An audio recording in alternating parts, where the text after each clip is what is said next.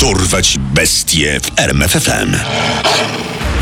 Imię i nazwisko. Raman Ragaf, Pseudonimy. rozpruwacz, Cindy Dalwaj, Saiko Raman i inne. Podejrzewany o Zamordowanie ponad 40 osób w okolicach Mumbaiu. ulubiony typ ofiar. Brak preferencji. Mordował mężczyzn, kobiety i dzieci. Skazany na Śmierć. Wyrok zredukowano do kary dożywocia. Mało było na Ziemi miejsc tak niebezpiecznych jak mumbajskie przedmieścia w drugiej połowie lat 60. Podmiejskie slumsy aż wrzały od plotek na temat tajemniczego, nieuchwytnego mordercy. Słyszała sąsiadka? Podobno znowu zamordował jakąś rodzinę w trakcie snu. Nawet niech sąsiad nie mówi, bo strach myśleć. Kto to widział? Wchodzić w nocy i mordować kobiety i dzieci? To demon jakiś. Morderca zawsze działał w ten sam sposób. Wyszukiwał biedne chaty lub bezdomne rodziny. Zakradał się do nich pod osłoną nocy, po czym mordował wszystkich członków rodziny, wielokrotnie tucząc i miażdżąc im głowy tępym narzędziem. Policja wydawała się bezradna. Brakowało jej punktu zaczepienia. Nie było świadków, morderca nie zostawiał śladów, nawet jeśli rabował, to dość wybiórczo. Nie było też żadnych cech łączących ofiary za życia. Jedyne co je łączyło to dotkliwa bieda i brutalna śmierć. Tymczasem przez posterunki i komisariaty co jakiś czas przewijali się jacyś drobni podejrzani, głównie włóczący się po okolicy bezdomni. Jak się nazywacie? Raman Ragaf. Wiecie, obywatelu Rakaw, że włóczęgostwo to przestępstwo?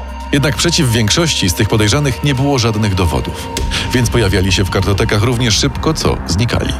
Schemat powtarzał się przez lata. Zabójca działał nocą. Rano sąsiedzi znajdowali ciała. Policja przyjeżdżała i nie znajdowała żadnych sensownych śladów. A przedmieścia Mumbaiu drżały z przerażenia i kipiały z oburzenia. Oni muszą wreszcie coś z tym zrobić. To, że jesteśmy biedni, nie znaczy, że jesteśmy bezwartościowi. Ile jeszcze osób musi stracić życie, żeby policja w końcu zaczęła działać? Przełom nastąpił w 1968 roku, kiedy to zastępcą komisarza policji kryminalnej został Ramakant Kulkarni. Kulkarni był wówczas najmłodszym oficerem piastującym kiedykolwiek tak wysoką pozycję w policji, co nie spodobało się wielu starszym stażem detektywom. Widziałeś to? Komisarzem zrobili tego siusiumajtka Kulkarniego. Tylko patrzeć, jak przedszkolaki zaczną nam rozkazywać. Chcąc się wykazać, komisarz szybko przeszedł do ofensywy. Panowie, tylko w tym roku tajemniczy morderca napadł 19 osób. 9 osób zmarło, pozostali nic nie pamiętają z nocy zajścia, co nie jest dziwne przy tak rozległych obrażeniach głowy. Dotychczasowe podejście do sprawy jest wysoce nieskuteczne. Musimy działać i to teraz. Plan Kulkarniego był tak prosty, że aż dziwne wydaje się, że nikt wcześniej na to nie wpadł. Krok pierwszy. Jeszcze raz dokładnie sprawdzamy zbrodnie z przeszłości. Krok drugi. Ustalamy zakres geograficzny, na którym w ostatnim czasie działał morderca. Krok trzeci. Cały ustalony w kroku drugim teren będziemy przeczesywać regularnymi, całodobowymi patrolami policji. Na efekty nowego planu nie trzeba było długo czekać. Wśród opisów mieszkańców i policjantów patrolujących slumsy często przewijał się rysopis pewnego włóczęgi. Gdy tylko opis ten usłyszał młodszy inspektor Alex Fialo, od razu skojarzył postać z Ramanem Ragawem. Włóczęgą, którego policja ujęła już raz w 65, ale wypuściła z braku dowodów. Po sprawdzeniu kartotek okazało się, że Ragaw ma całkiem bogatą przeszłość kryminalną, głównie drobne kradzieże i włamania. Podczas swojego kolejnego patrolu młodszy inspektor Fialo odszukał Ragawa. Raman Ragaw? Pójdzie pan ze mną. Dalibyście spokój biednemu włóczędze i złapali wreszcie tego mordercę. A właśnie, my dokładnie w tej sprawie. Proszę opróżnić kieszenie. Przeszukania dokonał w obecności dwóch cywilnych świadków. W kieszeniach Ragawa znalazł okulary, dwa grzebienie, nożyczki, stojak do palenia kadzidła, mydło, czosnek, odrobinę herbaty i dwa kawałki papieru z zaawansowanymi działaniami matematycznymi. Dokładne oględziny przyniosły jeszcze jedno odkrycie. O proszę. Czy to czasem nie krew na pana shortach i koszuli? A do tego jakoś dziwnie ubłocone te pana buty.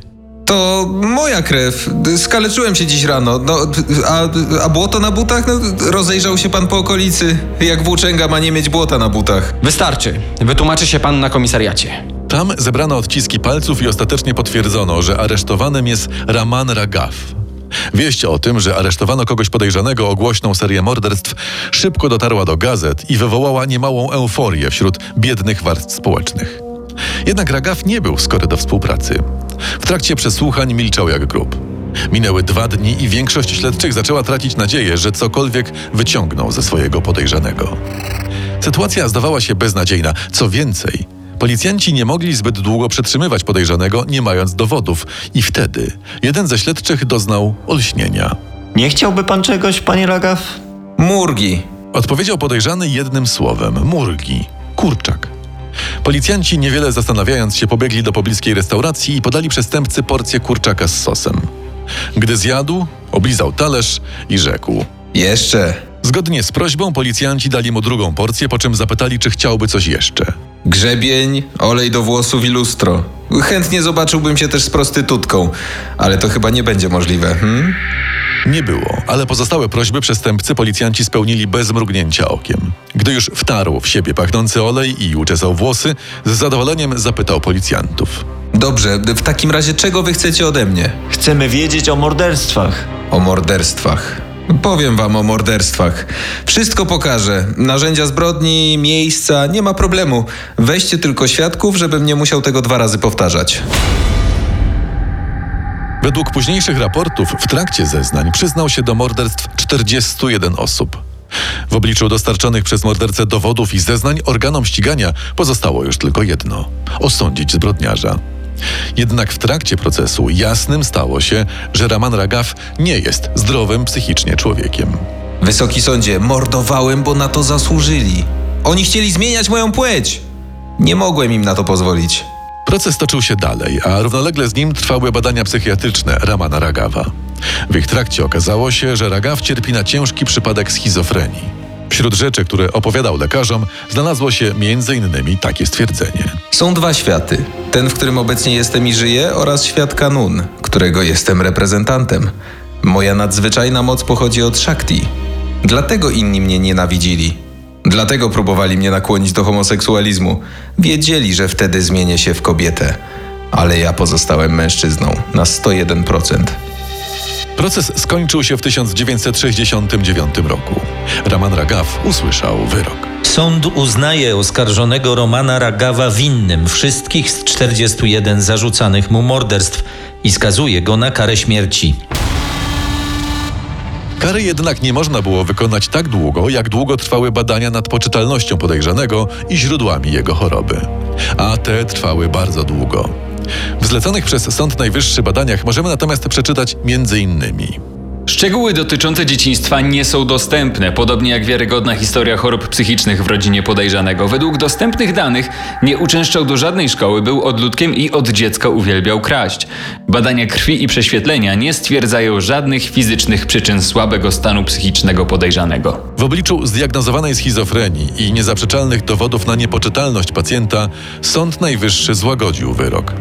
W 1987 roku Ragaw usłyszał swoją nową karę dożywotniego pozbawienia wolności w więzieniu Yerwada Central w mieście Pune oraz obowiązkowego leczenia psychiatrycznego. Kilka lat później, w 1995 roku, morderca zmarł w szpitalu w Pune na niewydolność nerek. Jednak historia Ramana Ragawa jest żywa do dziś. Na jej podstawie lub dzięki inspiracji nią powstało co najmniej kilka bollywoodzkich filmów. Najnowszy z nich, Raman Ragav 2.0, opowiadający o naśladowcy Ragawa, miał swoją premierę w 2016 roku i był wyświetlany m.in. w Cannes. Poznaj sekrety największych zbrodniarzy świata. Dorwać bestie w RMFFM.